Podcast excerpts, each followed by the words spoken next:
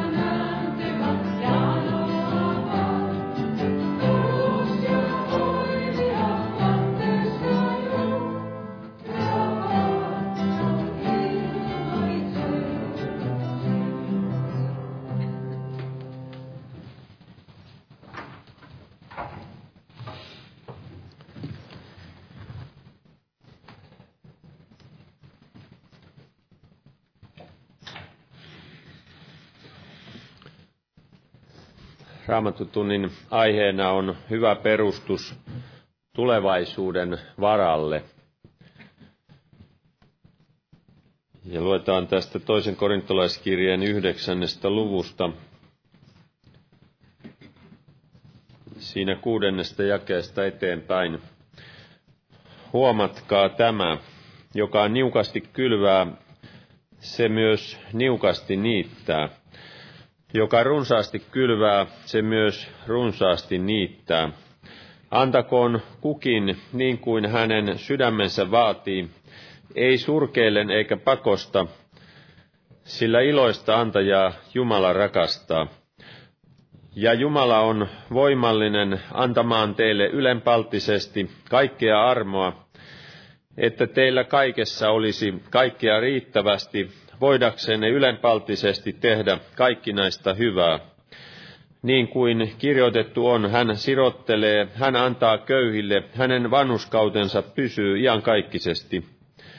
Ja hän, joka antaa siemenen kylväjälle ja leivän ruuaksi, on antava teillekin ja enentävä kylvönne, ja kasvattava teidän vanhuskautenne hedelmät, niin että te kaikessa vaurastuen voitte vilpittömästi harjoittaa kaikkinaista anteliaisuutta, joka meidän kauttamme saa aikaan kiitosta Jumalalle.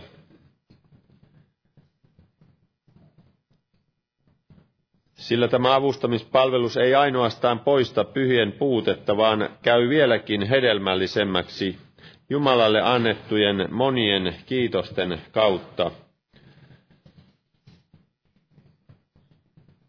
Kun he tästä teidän palveluksestanne huomattuaan, kuinka taattu teidän mielenne on, ylistävät Jumalaa siitä, että te näin alistuvaisesti tunnustaudutte Kristuksen evankeliumiin ja näin vilpittömästi olette ruvenneet yhteyteen heidän kanssaan ja kaikkien kanssa, ja hekin rukoilevat teidän edestänne ja ikävöivät teitä sen ylen runsaan Jumalan armon tähden, joka on teidän osaksenne tullut – Kiitos Jumalalle hänen sanomattomasta lahjastaan. Siinä on hyvin selkeätä sanaa. Luetaan vielä tästä Efesolaiskirjan neljännestä luvusta ja 28. Joka on varastanut, älköön enää varastako, vaan tehköön ennemmin työtä ja toimittakoon käsillään sitä, mikä hyvä on, että hänellä olisi mitä antaa tarvitsevalle.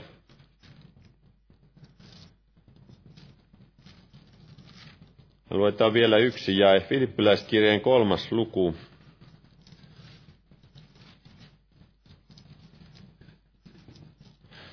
Anteeksi, se oli Filemonin kirje.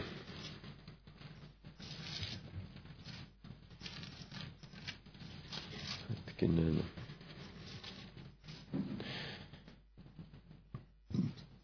Se on, se on kuitenkin Tiituksen kirje. Mä oon merkannut sen väärin.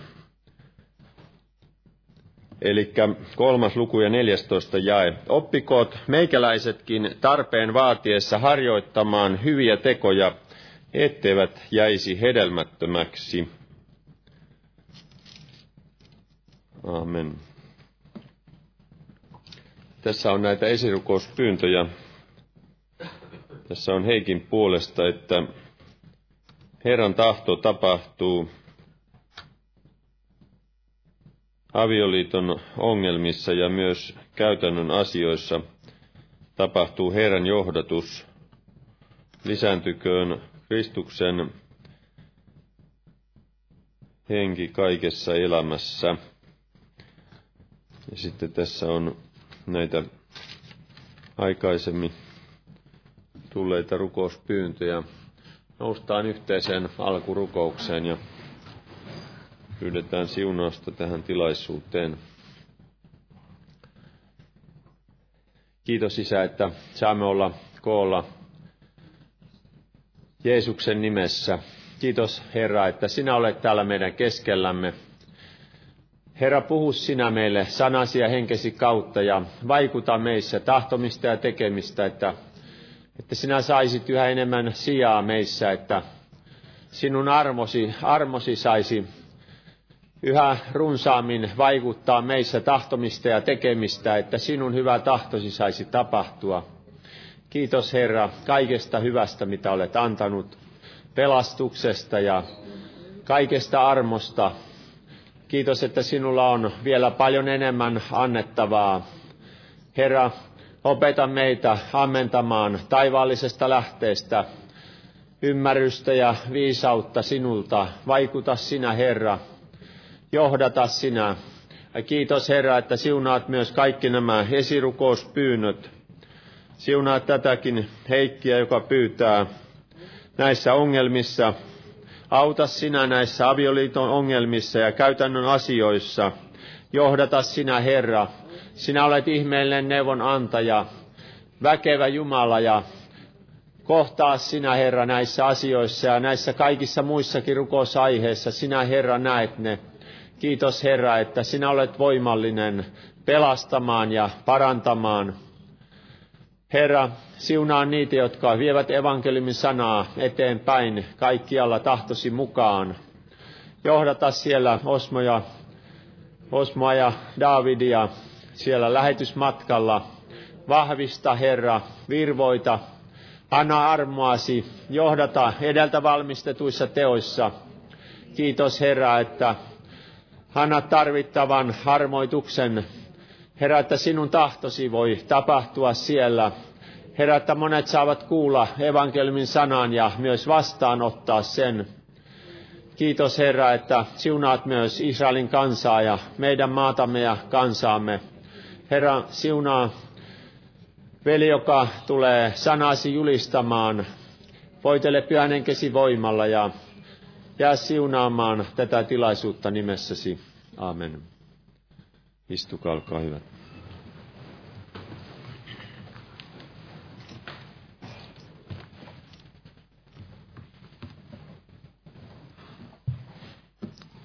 Ja huomenna on jälleen 12 tämä päiväraamatun tutkiskelu ja rukoushetki.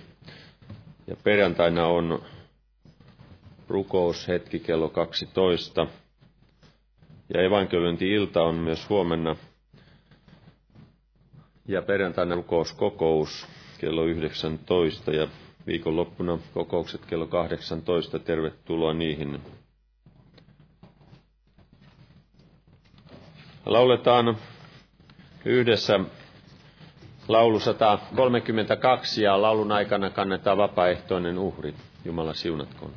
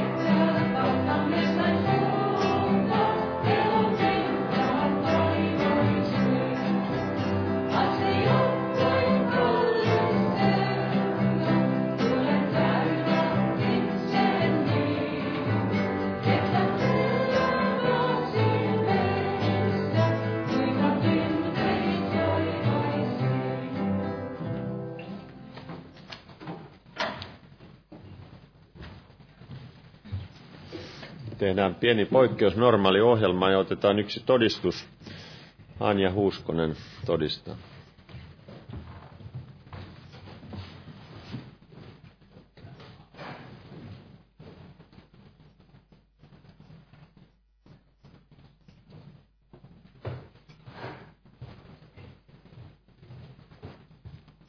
Joo, Jumalan rauhaa.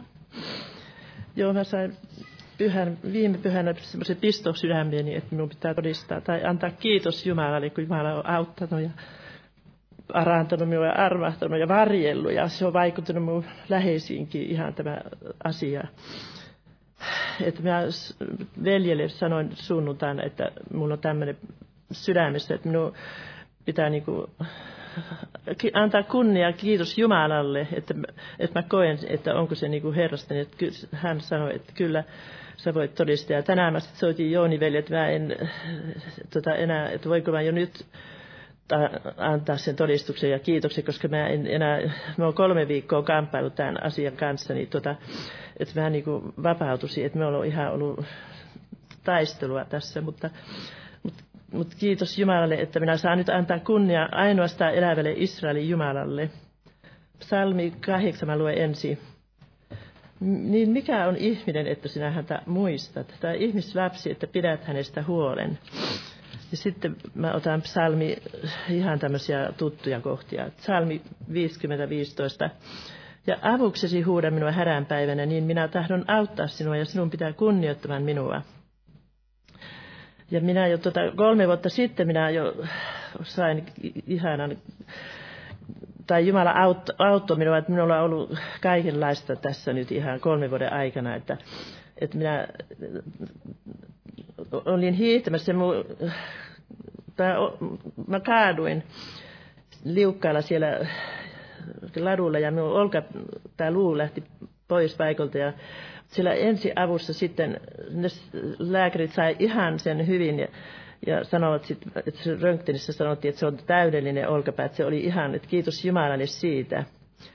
Ja sitten sit mulla on, on, mulla on, Jumala on koitellut minua, että mulla on tota, murtunut murtunut ranne ja peukalokin, mutta, mutta se on ollut, ollut Herran koulussa, mutta sitten vielä, vielä nyt vuoden alussa tämä uudestaan mä kompastuin, että jostain syystä mä olen, olen kompastellut näin ja tuota, mä taas menin tämä olkaluu, mä olin kotona yksin ja tämä olkaluu lähti taas paikalta ja mä, että nyt mä en selviä tästä, minun piti soittaa ambulanssia ja tuota, niin, niin sitten, sitten se ambulanssi hoitaja sanoi, että eipä taida nyt mennä paikalle, mutta sitten hän yritti. Ja mä tunsin ihan semmoisen lonksauksen, se meni paikalle ja sanoin ihan ääneen, että kiitos Jumalalle, että, että mä että voi miten armahtavainen on Jumala. Että, ja sitten siellä röntgenissä taas sanottiin, että se on hyvin paikallaan. Että tästä kunnia Jumalalle, mutta sitten vielä tapahtui nyt kolme viikkoa sitten, tapahtui semmoinen valtava, että minä ainakin on ylistän Jumalaa ja minun ihan läheisille kosketti tämä asia, kun tota, mä olin siellä maalla. Maalla oltiin kotipaikalla ja sitten mentiin sen kirkolle. Minun nuorin veli oli siellä ja minun sisari ja, ja minä ajoin autoa. Ja tullaan pois sieltä, silloin oli liukas keli. Ja, ja tota, sitten auto lähti tota, heittelehtimään ja sitten minun veli sanoi sitten jälkeenpäin, että se meni kaksi kertaa ympäri se auto siinä tiellä. Sitten se meni sinne penkalle ja sieltä penkalta se meni tota, katolleen sinne ojaan.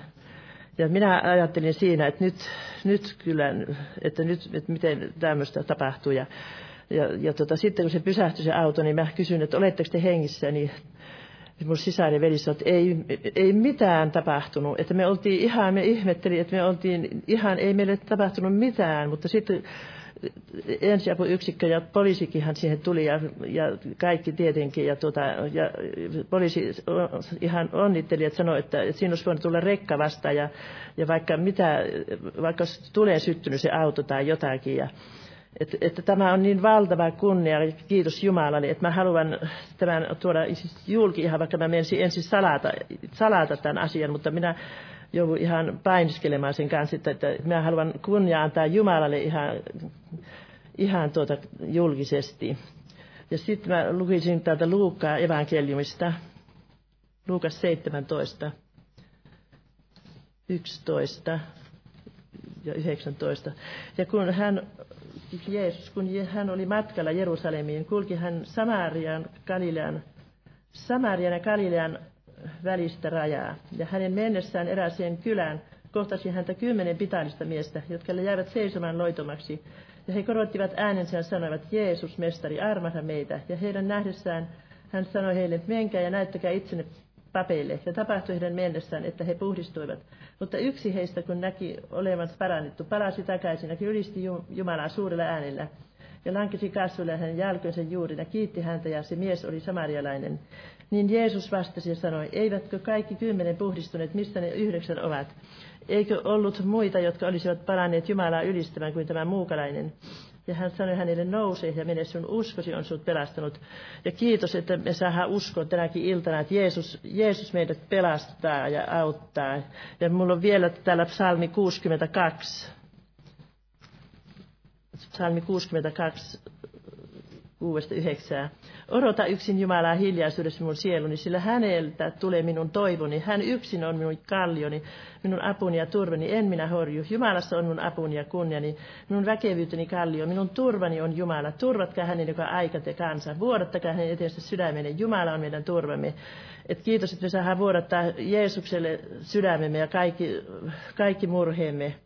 Ja vielä lopuksi, lopuksi jo Johannes, Johannes 1, 1, 11, 12, mutta kaikille, jotka ottivat hänet, tai että hän tuli omiensa tykö, mutta hänen omansa eivät ottaneet tätä vastaan, mutta kaikille, jotka ottivat hänet vastaan, hän antoi voiman tulla Jumalan lapsiksi niille, jotka uskovat hänen nimensä. Aamen.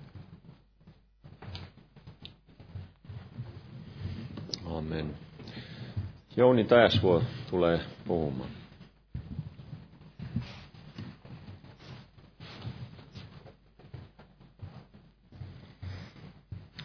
Jumalan rauhaa vaan jokaiselle. Kiitos Herralle näistä hänen, suurista armoteoistansa meitä ihmislapsia kohtaan, että kuinka hyvä onkaan aina muistaa kiittää häntä siitä varjeluksesta, varmasti mitä itse kukin olemme aina aika ajoin saaneet kokea. Kun olen miettinyt, tämmöinen asia tuli juuri mieleen, kun tämä kuuntelija ajatteli tätä Anjan tapausta, niin siitä kun Raamattu sanoi, että Jumalalle yksi päivä on kuin tuhat vuotta ja tuhat vuotta on kuin yksi päivä ja varmasti myös yksi sekunti on hänelle kuin tuhat vuotta. Eli siinä hän pystyy tekemään niin valtavasti asioita, mitä me emme ymmärrä. Kun monasti on joskus tai on katsonut tämmöisiä onnettomuusvideoita, miten siellä on ihmeellisiä varjeluksia tapahtunut, niin aivan kun siellä todella olisi monasti tämmöinen näkymätön käsi, joka ohjaa näin suojellen ihmisiä. Eli Jumala pystyy tekemään valtavia asioita. Kiitos siitä hänelle. Ja todella tämä ajan, illan raamattutunnin otsikko on tämä hyvä perustus tulevan, tulevaisuuden varalle. Ja lähdetään nyt ihan vaan tästä siitä liikenteeseen, että mikä on se meidän perustamme. Jos nyt on joku jo sattunut tässä unohtamaan sen, niin voidaan lukea ihan täältä kaikki yhdessä, vaikka viides Mooseksen kirja ja 32. luku,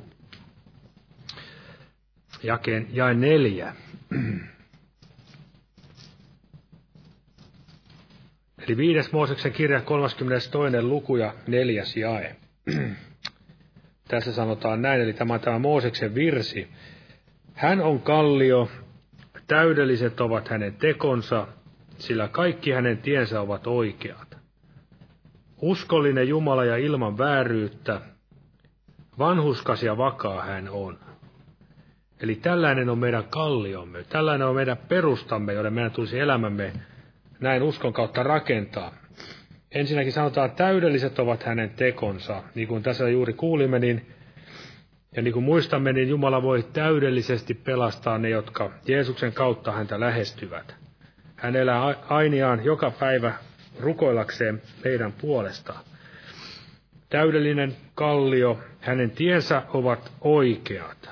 Eli niissä ei ole mitään kierroutta, vääryyttä, nurjuutta, vaikka aika ajoin, niin kuin siellä Hesekielin kirjassa kansa sanoi, että Herran tiet eivät ole oikeat. Mutta se varmasti johtuu siitä vaan, että me itse olemme niin kierroja ettemme näe sitä Jumalan suoruutta. Uskollinen Jumala ja ilman vääryyttä, vanhuskas ja vakaa hän on. Tällainen on meidän perustamme, uskollinen, ilman vääryyttä, vanhuskas ja vakaa hän on. Eli vanhuskas, syytön, vakaa, eli ei mitään tarvitse pelätä, että tämä kallio jollakin tavalla horjuisi meidän altamme. Ja niin kuin Jeesus kuvasi, kun Pietarille Jumala oli ilmoittanut, Isä oli ilmoittanut Jeesuksen jumaluuden, niin siellähän Jeesus sanoi, että Tuonelan portit, tai tälle kalliolle minä perustan seurakuntani ja Tuonelan portit eivät sitä voita. Eli se on vielä voittamaton kallio. Varmasti löytyisi paljon muitakin näitä, näitä attribuutteja tälle, minkälainen tämä meidän kalliomme Herra Jeesus Kristus itse on. Mutta tiedämme jo varmasti aika hyvin sen, mikä tai kuka hän on ja millainen hän on. Ja vielä kun Jeesus itse sanoi, että,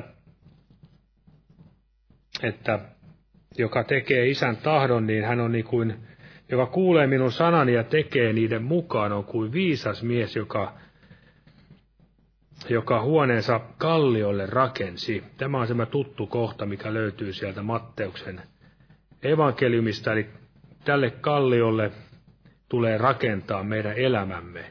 Ja miten se käy, niin kuin tässä sanottiin, Jeesus sanoi tässä seitsemännessä luvussa, jakessa 24, Matteus 7 ja 24.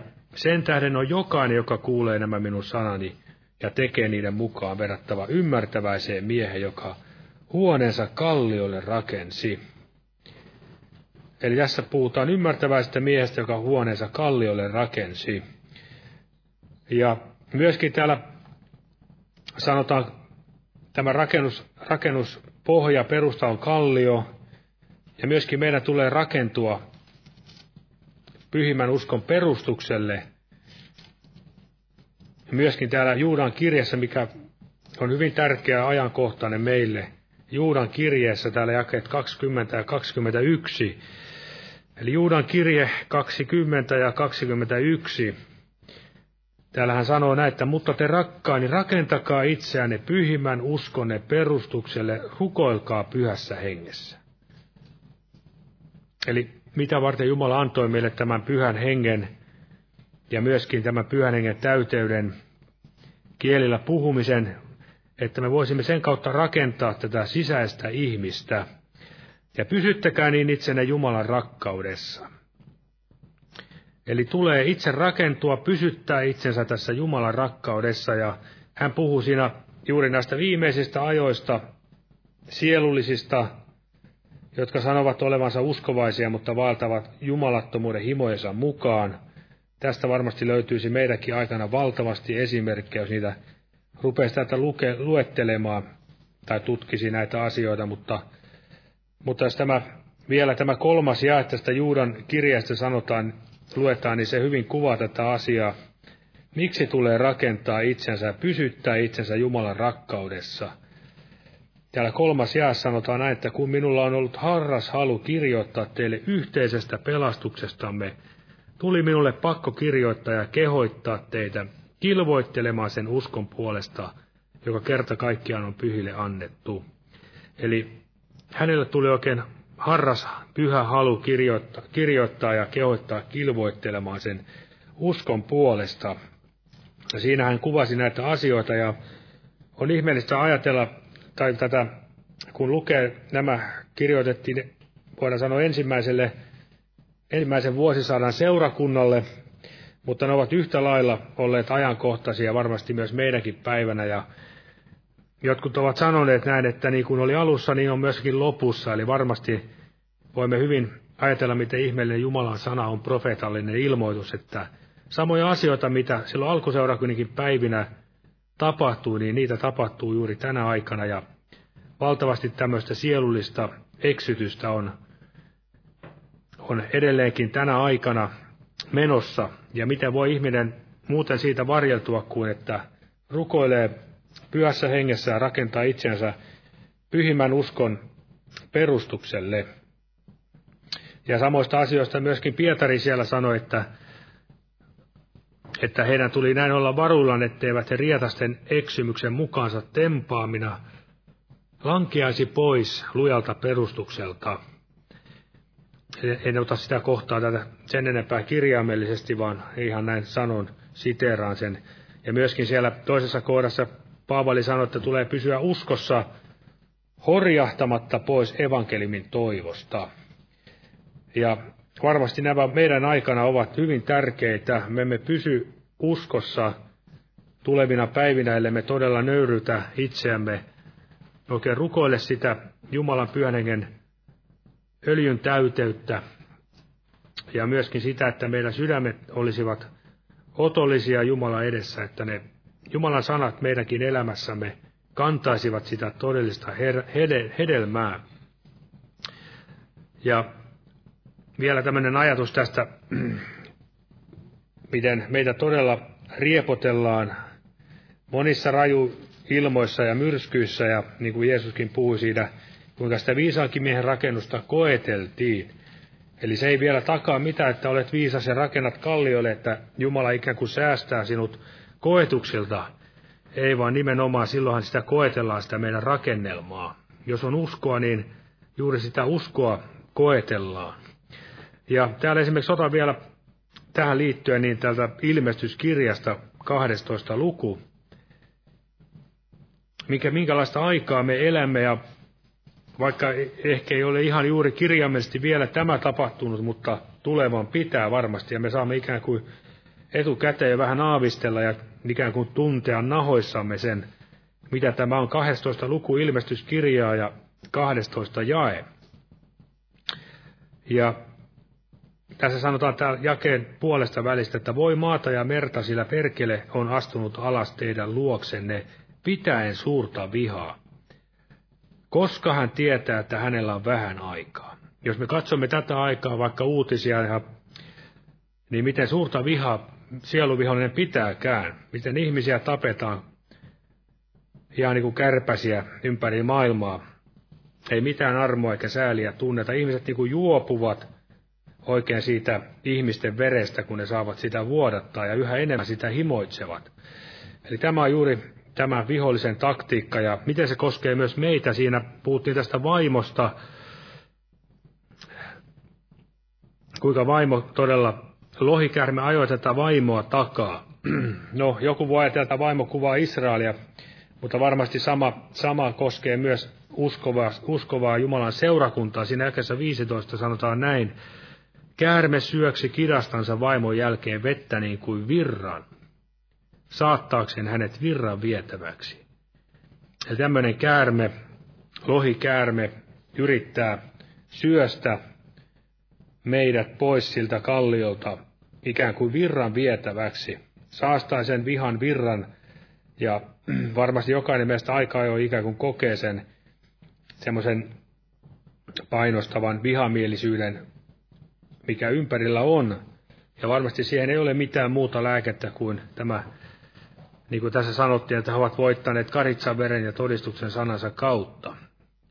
Eli ei millään poppakonstilla omilla neuvoilla voida voittaa tätä taistelua, vaan olemalla nimenomaan veren turvissa, sydän vihvottuna puhtaaksi pahasta omasta tunnosta ja myöskin, että olisi tämä altis sydän tekemään Jumalan tahdon. Ja sitten mennään vähän tähän tois, toisella tavalla tätä aihetta ikään kuin lähestytään. Eli tämä, mistä tämä otsikkokin tuli tälle päivälle, tälle raamattu tunnille, niin täältä mennään tänne ensimmäiseen Timoteukseen kirjaan. Ensimmäinen kirje Timoteukselle.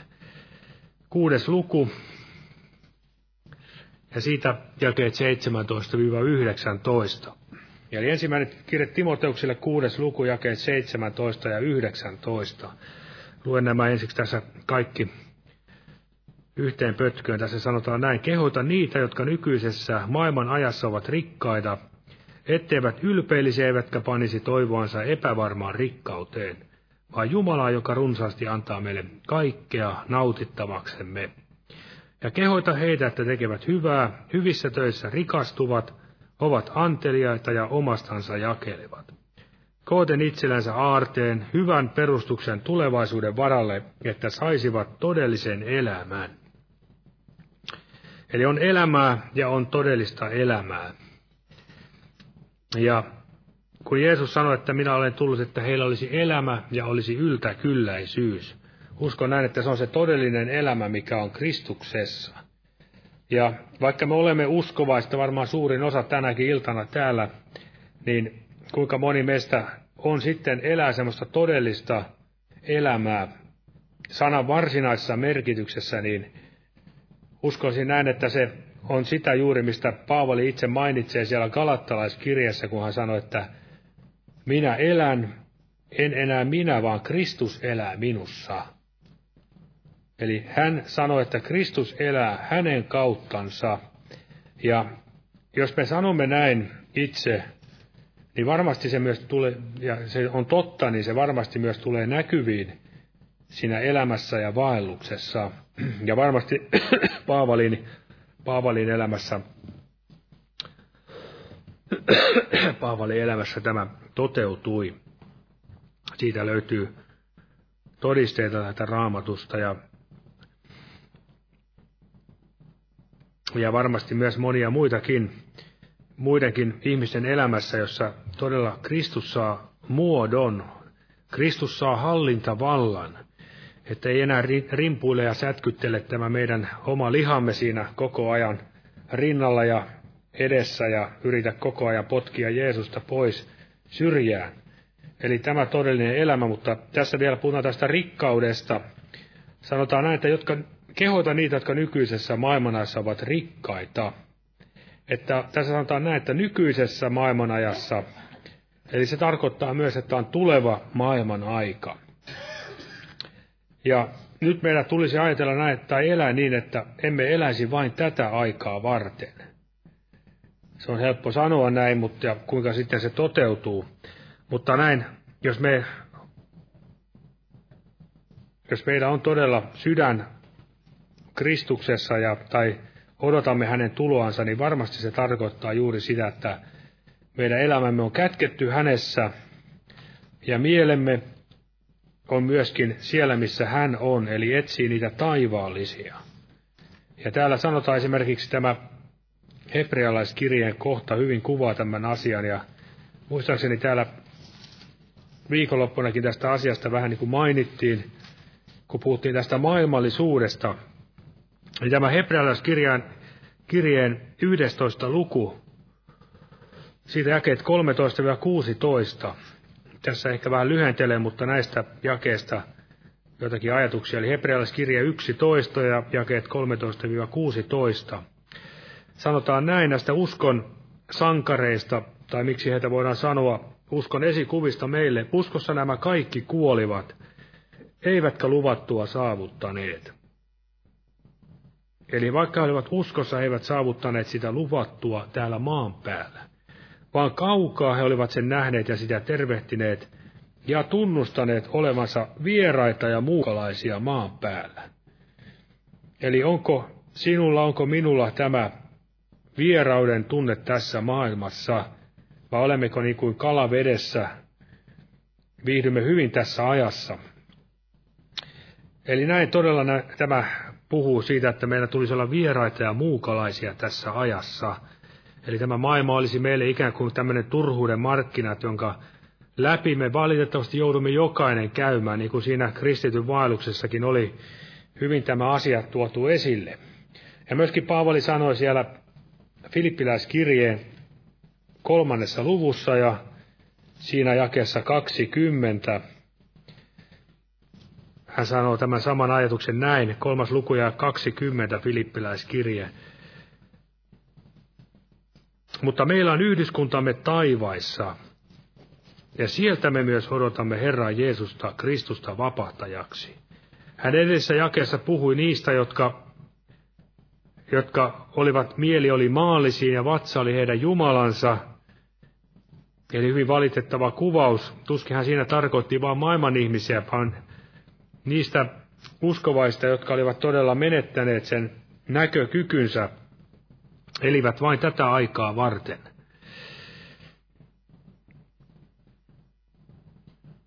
Ja tässä todella, kun Paavali puhuu tästä Timoteuksen kirjeessä, mennään sinne takaisin, niin siinä kuudes luku, niin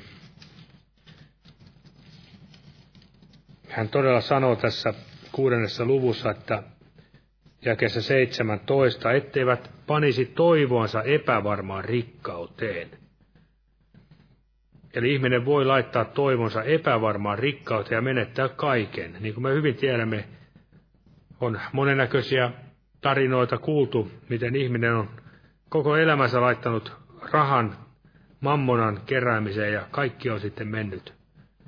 Ja on myöskin oma henki siinä sivussa. Ei, ei ole niillä rahoilla pystynyt omaa, omaa elämänsä pelastamaan eikä omaa henkeänsä. Ja tämä ajan rikkauden haitat ovat, niin kuin me hyvin tiedämme, tässä, etteivät ylpeilisi. Eli rikas ihminen, niin kyllä sen melkein voi tuntea siitä, että hän on hyvin itsetietoinen ja ylpeä. Semmoinen ihminen, joka kulkee niin sanotusti nenä pystyssä. Ja tämähän on hyvin kuvaus myös siitä Sodoman synnistä. Se oli todella tämä ylpeys, leivän yltäkylläisyys ja huoleton lepo. Ja muut semmoiset vahingolliset, turmiolliset lihan himot, niin kuin me tiedämme. Eli tuleeko meidän laittaa toivomme epävarmaan rikkauteen, vaan elävään Jumalaan, joka antaa meille runsaasti kaikkea nautittavaksemme. Ja myöskin Paavali tässä samassa luvussa sanoo siinä äkessä kuusi, että suuri voitto onkin jumalisuus yhdessä tyytyväisyyden kanssa. Eli suuri voitto onkin jumalisuus yhdessä tyytyväisyyden kanssa. Me voimme olla jokainen jumalisia, jos ei muuta niin ulkokuoreltamme, mutta jos me sisältämme olemme jumalisia, niin vielä siihen tulee se suurempi voitto, jos me olemme vielä tyytyväisiä, emme nurise, emmekä aina ole ikään kuin jotain vailla, jotain puuttuu. Ja siitähän myös Jaakobkin kirjoitti, että teillä ei ole sen tähden, että te ano, ja te anotte, ettekä saa, koska anotte kelvottomasti kuluttaaksenne sen omissa himoissanne. Eli lähtökohta on se, jos meillä on tämmöinen tyytymättömyyden henki, niin se ikään kuin aina tarvitsee jotain. Ja silloin se on ikään kuin kuluttamista vaan sen oman tyytymättömyyden täyttämiseksi. Sen sijaan, että meillä voisi olla ilo Kristuksessa, ilo Jumalassa. Minun onneni on olla lähellä Jumalaa. Eli Jumala, joka antaa runsaasti meille kaikkea nautittavaksemme, näin Paavali siinä sanoi. Ja siellä monessa kohdassa puhutaan juuri näin, miten Jumala on rikas antaja kaikille, jotka häntä avuksi huutavat. Rikas antaja. Ja myöskin voidaan sanoa näin, että niin kuin tässä sisarkin toi tämän asian, että ennen kuin he huutavat, minä vastaan heille. Se löytyy myös sieltä Jesajan kirjasta. Eli ennen kuin me ehdimme huutamaan ja anomaan ja pyytämään mitään, niin Jumala jo vastaa meille. Näin varmasti olemme jokainen joskus saaneet kokea, että ikään kuin Jumala jo siunaa vaikkapa ajallisella hyvyydellä etukäteen, mutta monesti on itse ainakin huomannut, että jos jotain tulee ikään kuin vähän enemmän, niin silloin aina sitten tulevaisuudessa joku merkitys, että ei se raha, ainakaan minulla ole koskaan päässyt karttumaan, että kyllä kaikki mitä on tullut on mennyt. Eli aina johonkin tarpeeseen se Jumala, Jumala on siunannut sitä rahallisuutta, rahankin hyvyyttä. Ja todella Jumala rikas antaja, antaa runsaasti kaikkia nautittavaksemme. Ja meidän todella tulisi rukoilla, että meillä olisi tämä suuri voitto, eli jumalisuus yhdessä tyytyväisyyden kanssa. Voisimme olla niin kuin siellä Davidkin sanoi, että Herra on minun paimeneni, ei minulta mitään puutu. Ja tässä vielä, tulee vielä tämmöisiä neuvoja, miten todella Jumalan antamia neuvoja Paavalin kautta, miten todella rikastua miten rikastua. Tässä jakeessa 18 sanotaan näitä kehoita heitä, että tekevät hyvää, hyvissä töissä rikastuvat, ovat anteliaita ja omastansa jakelevat. Eli Jumalan malli rikastumisen ei ole säästäminen, vaan rikastuminen tapahtuu antamalla. Autoampi on antaa kuin ottaa, niinhän siellä sanotaan raamatussa. Ja myöskin eräs hyvä lääke rikastumiseen vanhassa liitossa me näemme sen rikastuminen monasti oli juuri sitä maallista hyvää, mutta meidän aikanamme niin ei nyt sovi kuitenkaan kohtuuttomia odottaa, vaikka tästä aiheesta puhutaan, niin Jumalaltakaan, vaan juuri se, mitä tarvitsemme. Sekin on jo suurta rikkautta, että voi luottaa, että saa sen, minkä tarvitsee. Ei koskaan jää elämässä Jumala ikään kuin meille velkaa, että hän lupaa jotain eikä pidä. Täällä vielä sananlaskussa myös sananlaskujen 22. luku.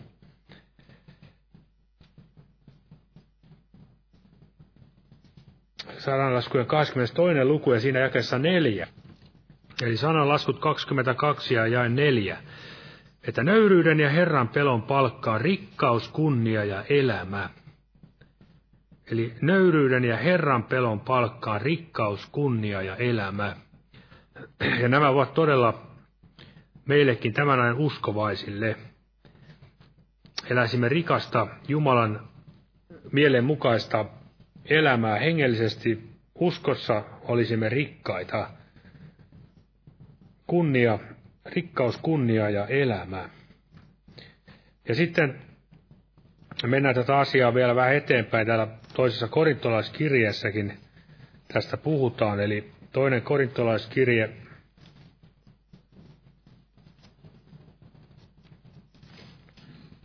kahdeksas luku.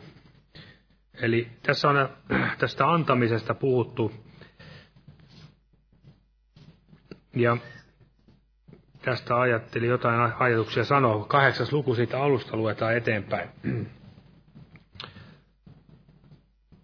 Mutta me saatamme teidän tietoonne, veljet, mitä Jumalan armo on vaikuttanut Makedonian seurakunnissa, että, he, et, että vaikka he olivatkin monessa ahdistuksen koetuksessa, niin oli heidän ilonsa heidän suuressa köyhyydessäänkin niin ylenpalttinen, että he alttiisti antoivat runsaita lahjoja. Sillä voimiensa mukaan se minä todistan jopa yli voimiensakin he antoivat omasta halustansa. Paljolla pyytämisellä anoi meiltä sitä suosiota, että pääsisivät osalliseksi pyhien avustamiseen. Eivätkä vain tehneet niin kuin me olimme toivoneet, vaan antoivat itsensäkin ennen kaikkea Herralle ja sitten meille Jumalan tahdosta. Eli tämä oli todellista Jumalan mielen mukaista antamista. Oikein pyydettiin suosiota, että pääsit, pääsittäisiin osalliseksi antamaan pyhien avustamiseen omista vähäisistä varoista. Eli ei puhuta mistään tässä kymmenyksistä, eikä mikään anekauppa kyseessä, vaan tässä todella puhutaan Jumalan vaikuttamasta armosta, joka sitten vaikuttaa ihmisten sydämissä halua antaa. Vaikka elää omassa, omassa elämässä olisi puutteita, mutta silti haluaa antaa ja kokee sitä suurta iloa. Suuri ilo ei tule siitä määrästä, minkä antaa, vaan se, että se tulee oikeasta sydämen asenteesta, Jumalan vaikuttama ilo. Niin kuin tässä toisessa luvussa tämä sama kirja, että sanotaan toinen korintolaiskirja yhdeksäs luku ja siinä jakeessa seitsemän, eli toinen korintolaiskirja yhdeksän ja jae seitsemän niin tässä tarvittiin lukeekin tämä kohta jo, antakoon kukin niin kuin hänen sydämensä vaatii. Ei surkeile eikä pakosta, sillä iloista antajaa Jumala rakastaa. Eli iloista antajaa Jumala rakastaa, niin kuin sydän vaatii. Eli meidän ei tule toisiltamme vaatia eikä ruinata rahaa, se edes seurakunnankaan hyviin tarpeisiin, vaan niin kuin aina, tai olen lukenut aika paljon näitä uskon miehiä, Riis Hovelsista ja Yrjö Mülleristä, niin ei siellä lähetetty tämmöisiä kerjuukirjeitä tai tämmöisiä manipuloivia, säälittäviä, ihmisten tunteisiin vetovia kirjeitä, ikään kuin rukouskirjeitä, mutta siinä oli aina se joku tietty summa, mitä sieltä pyydetään. Ja, vaan todella kaikki vietiin Herralle ja Jumala vaikuttaa ihmisistä, ihmisten sydämissä. Siellä ei koskaan näissä kirjeissä mainita jotain summaa, että nyt jokainen laina laittaa sen ja sen verran tuloistansa, vaan nimenomaan vedottiin sen omaan vapaaehtoiseen haluun antaa. Sillä ei se ole kiva varmasti Jumalankaan silmissä, jos me väkisin jostain nyhdämme rahaa itsestämme, jos vaikka sitten, vaikka sitten joutuisimme itse siitä hyvästä vielä vaikeuksiin, vaan todella sen mukaan, varojensa mukaan. Ja tässä vielä ajatus, niin kuin tämä alkuseurakunta on meille mallina, ei se varmasti ole mikään, mikään vaan historian kirja, vaan todella semmoinen hengellinenkin esikuva, miten asioiden tulisi mennä.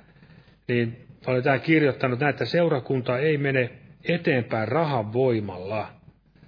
Koska jos näin olisi, niin tuskin täällä olisi varmaan ihan eri kuulijakunta, semmoisia upporikkaita ihmisiä, jos Jumala valitsisi tämän rahan voiman, miten tätä asiaa viedään eteenpäin, vaan nimenomaan uskon kautta. Siellä Jumalakin, Jeesuskin puhui tälle Smyrnaan seurakunnalle, että minä tiedän sinun köyhyytesi, mutta olet, sinä olet kuitenkin rikas. Eli ei siellä Jeesus valittanut heitä, että olette niin köyhiä, että ja hävettää, vaan todella hän kiitti heitä, että olivat uskossaan rikkaita, vaikka olivat ajallisesti köyhiä. Ja myöskin siellä Jaakobkin sanoi siellä, että eikö Jumala ole valinnut niitä, jotka tässä maailmassa ovat köyhiä, olemaan rikkaita uskossa. Ja niin se varmasti on, niin kuin me tiedämme niissä maissa, missä on köyhyyttä, ei ole mitään sairaaloita, ei lääkäreitä, ei mitään tämmöistä inhimillistä apua, ei mitään elatuksia eikä eläkkeitä, niin siellä uskovatkin joutuvat, niin kuin Annakin tai näissä alkuseurakunnakin aikoina, niin anomaan rukoilemaan kaikki tarpeensa Jumalalta. Ja vaikka he elävät köyhyydessä, niin se, mitä on itse huomannut tai lukenut näistä tapauksista ja kuullut, niin hyvin harvasia kuitenkin valittaa sitä elämänsä kurjuutta ja murhetta, jos, jos he ovat näin oikeassa suhteessa Jumalaan. Ja nykyään varmasti vapaassa, tai siis näissä niin sanotussa länsimaissa, missä mekin elämme, niin tuntuu vähän jopa siltä hävettää sanoa, mutta enemmän ollaan huolissaan lampaiden näistä villoista kuin itse lampaista. Eli lampaiden rahoista, rahatulot, ne ovat tärkeitä asioita. Jos ei ole käteistä, niin maksa vaikka tässä maksuautomaatilla kaikkea tämmöistä. Eli lampaiden se omaisuus, eli uskovien omaisuus on tärkeämpi kuin itse näiden uskovien hengellinen hyvinvointi. Näinhän se ei tulisi olla missään nimessä ja, ja siitäkin varmasti löytyisi vanhastakin liitosta esimerkkiä, kuinka siellä näitä lampaita ko, ikään kuin kaitsettiin väärin, heistä vaan haluttiin nyhtää tätä hyötyä. Mutta Jumalallinen tämä periaate on, mistä varmasti jokaisen meidän tulisi oppia, on se, että anokaa niin teille annetaan, ja antakaa niin teille annetaan. Lahjaksi olette saaneet, ja lahjaksi myöskin antakaa. Tässä vaiheessa voisi jo sanoa aamen. Nostaa pyytämään vielä siunasta tälle loppukokoukselle. Kiitos Herra Jeesus, että saimme olla täällä tänä iltana sinun sanojesi edessä, Herra. Ja vaikuta meidänkin sydämessä sitä todellista sinun mielenmukaista antamista ja anomista ja eteenpäin antamista ja sitä sinun sydämen laatua, Herra Jeesus. Sinä, joka olet rikas antaja kaikille, jotka sinua avuksi huutavat, Herra Jeesus. Siunaa meitä todella armon rukouksen hengellä ja nöyrällä aralla tunnolla, Herra, ja armolahjoilla, Herra Jeesus. Että todella rikastuisimme tässä uskossa, Herra Jeesus. Sitä me pyydämme, Herra, koska me todella tarvitsemme sinua näinä päivinä ja tulevina päivinä varmasti enemmän. Ja kiitos, että jos tulee näitä vaikeuksia, niin sinä olet luvannut siitä huolimatta olla meidän kanssamme ja viedä, viedä meistä jokaisen sinne perille asti. Kiitos Herra Jeesus, että saamme näin luottaa sinun rakkautesi ja armosi. Jeesuksen nimessä, Isä. Aamen. Olkaa hyvä ja istukaa.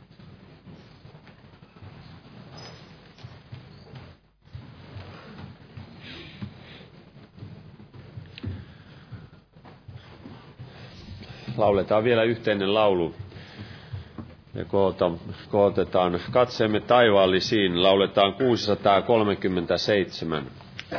Jumalan siunasta jokaiselle.